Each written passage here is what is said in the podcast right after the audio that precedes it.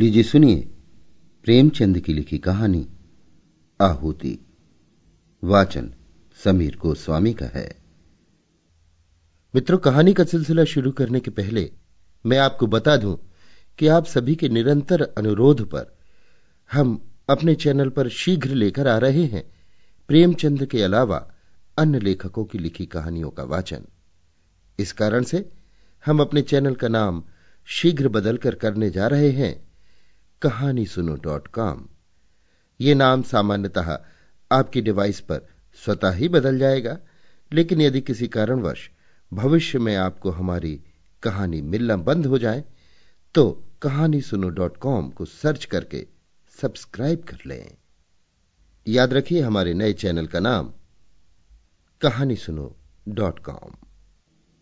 तो सिलसिला शुरू करते हैं प्रेमचंद की लिखी कहानी आहुति का, मेरी यानी समीर गोस्वामी की आवाज़ में। आनंद ने गद्देदार कुर्सी पर बैठकर सिगार जलाते हुए कहा, आज विशंभर ने कैसी हिमाकत की? इम्तहान करीब है और आप आज वॉलंटियर बन बैठे। कहीं पकड़ गए तो इम्तहान से हाथ धोएँगे।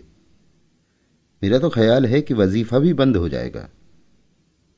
सामने दूसरे बेंच पर रूपमणि बैठी एक अखबार पढ़ रही थी। उसकी आँखें अखबार की तरफ़ थीं, पर कान आनंद की तरफ़ लगे हुए थे। बोली, ये तो बुरा हुआ। तुमने समझाया नहीं? आनंद ने मुँह बनाकर कहा, जब कोई अपने को दूसरा गांधी समझने लगे तो उसे समझाना मुश्किल हो जाता है। वो उल्टे मुझे समझाने लगता है। रूपमणि ने अखबार को समेटकर बालों को संभालते हुए कहा, तुमने मुझे भी नहीं बताया? शायद मैं उसे रोक लेती? आनंद ने कुछ चिढ़कर कहा तो अभी क्या हुआ? अभी तो शायद कांग्रेस ऑफ़िस ही में हो। जाकर रोक लो। आनंद और विशंभर दोनों ही यूनिवर्सिटी के विद्यार्थी थे। आनंद के हिस्से में लक्ष्मी भी पड़ी थी, सरस्वती भी। विशंभर फूटी तकदीर लेकर आया था। प्रोफेसरों ने दया करके एक छोटा सा वजीफा दे दिया था। बस, यही उसकी जीविका थी। रूपमणि भी साल भर पहले उन्हीं के समकक्ष थी। पर इस साल उसने कॉलेज छोड़ दिया था, स्वास्थ्य कुछ बिगड़ गया था। दोनों युवक कभी कभी उससे मिलने आते रहते थे। आनंद आता था उसका हृदय लेने के लिए। विशंभर आता था, यो ही। जी पढ़ने में न लगता या घबराता तो उसके पास आ बैठता था। शायद उससे अपनी विपत्ति कथा कहकर उसका चित्त कुछ शांत हो जाता था। आनंद के सामने कुछ बोलने की उसकी हिम्मत न पड़ती थी।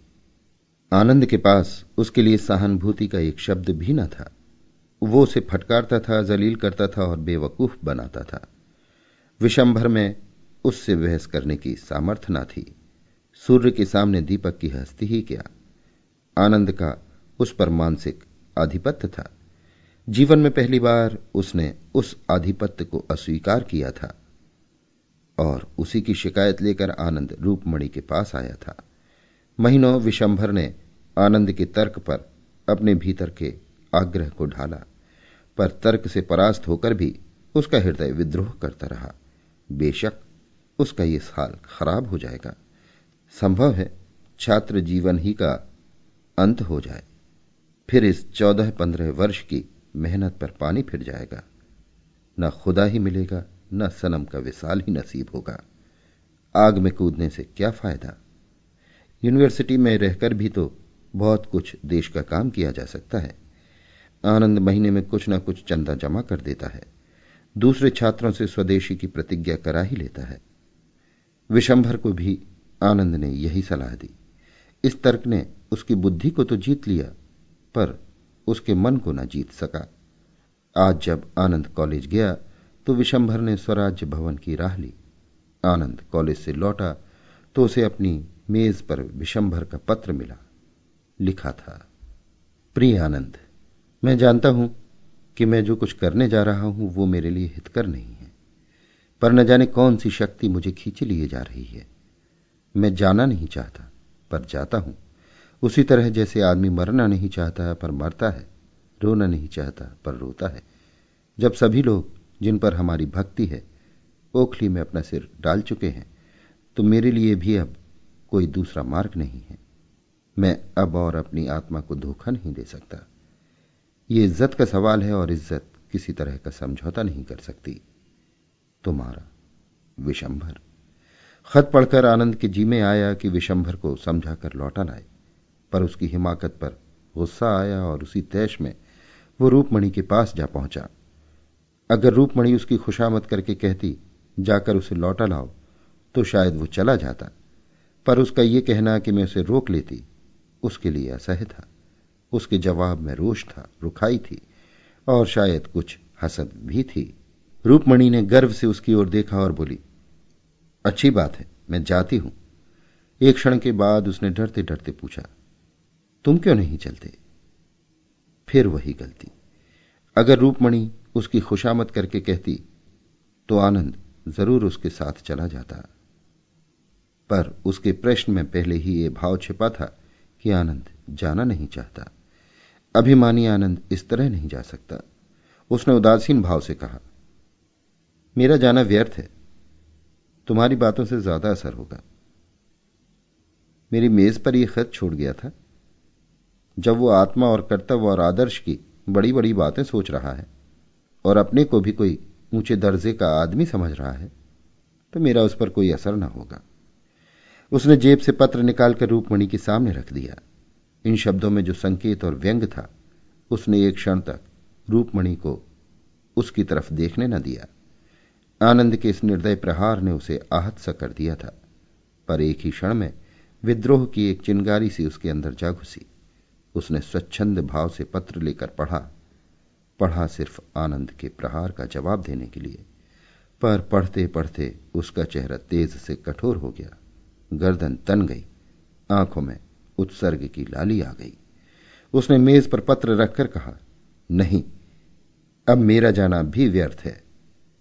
आनंद ने अपनी विजय पर फूल कर कहा, मैंने तो तुमसे पहले ही कह दिया, इस वक्त उसके सिर पर भूत सवार है। उस पर किसी के समझाने का असर ना होगा।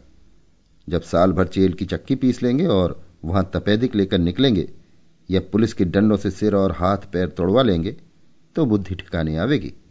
अभी तो जय जयकार और तालियों के स्वप्न देख रहे होंगे। रूपमणि सामने आकाश की ओर देख रही थी। नीले आकाश में एक छाया चित्र सा नज़र आ रहा था। दुर्बल सूखा हुआ नग्न शरीर, घुटनों तक धोती, चिकना सिर, पोपला मुँह, तप, त्याग और सत्य की सजीव मूर्ति। आनंद ने फिर कहा, अगर मुझे मालूम हो कि मेरे रक्त से देश का उद्धार हो जाएगा तो मैं आज उसे देने को तैयार हूँ। लेकिन मेरे जैसे सौ पचास आदमी निकल ही आए तो क्या होगा? प्राण देने के सिवा और तो कोई प्रत्यक्ष फल नहीं देखता। रूपमणि अब भी वही छाया चित्र देख रही थी, वही छाया मुस्कुरा रही थी। सरल, मनोहर मुस्कान, जिसने विश्व को जीत लिया है।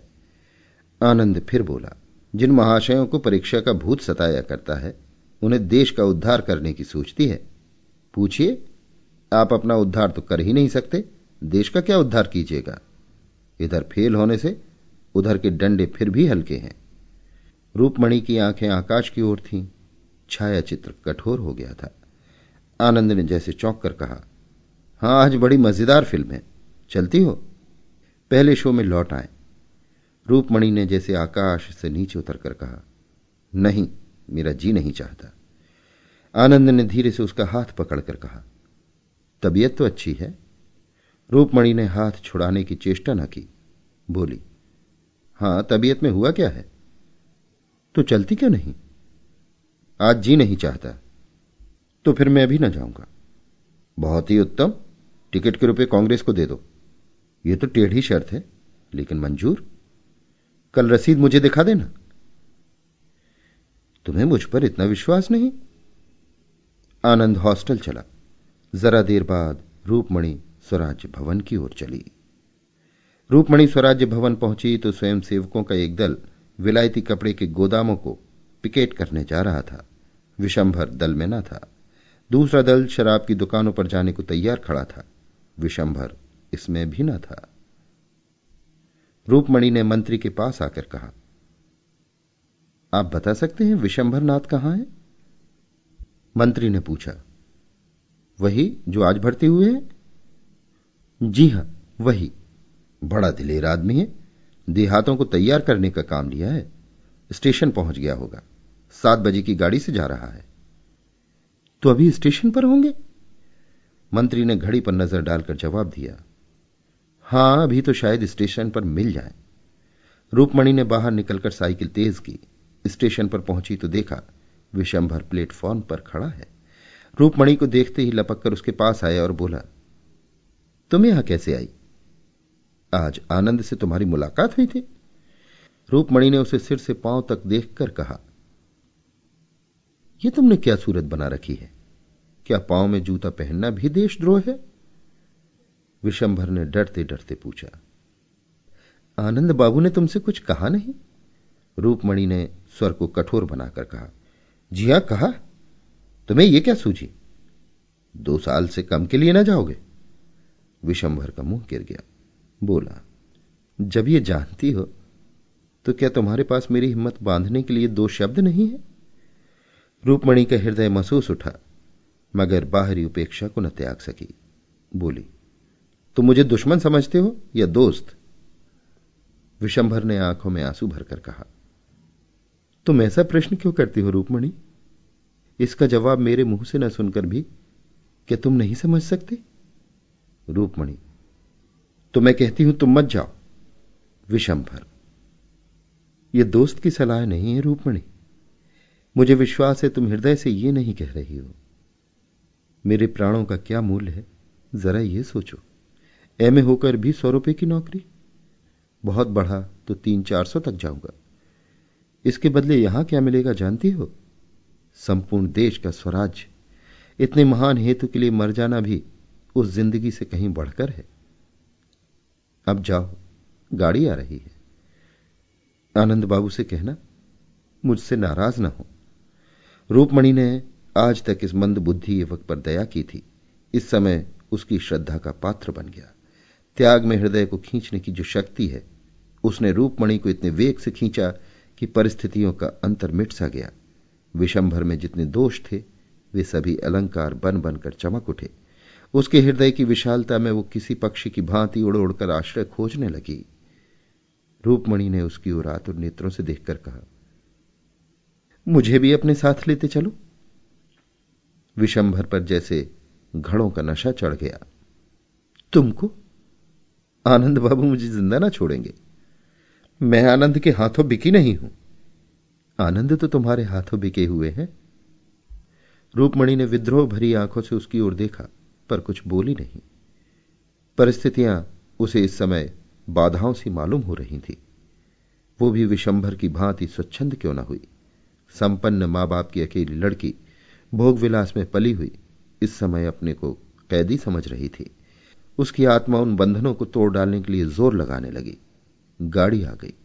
मुसाफिर चढ़ने उतरने लगे। रूपमणि ने सजल नेत्रों से कहा, तुम मुझे नहीं ले चलोगे? विशंभर ने दृढ़ता से कहा, नहीं। क्यों? मैं इसका जवाब नहीं देना चाहता। क्या तुम समझते हो? मैं इतनी विलासासक्त हूँ कि मैं देहात में नहीं रह सकती? विशंभर लज्जित हो गया। यह भी एक बड़ा कारण था, पर उसने इनकार किया। नहीं यह बात नहीं। फिर क्या बात है? क्या यह भय है? पिताजी मुझे त्याग देंगे? अगर यह भय हो तो क्या वो विचार करने योग्य नहीं? मैं उनकी तरण बराबर परवाह नहीं करती। विशंभर ने देखा रूपमणि के चाँद से मुख पर गर्वमय संकल्प का आभास था। वो संकल्प के सामने जैसे काँप उठा। बोला, मेरी ये याचना स्वीकार करो रूपमणि। मैं तुमसे विनती करता हूँ। रूपमणि सोचती रही।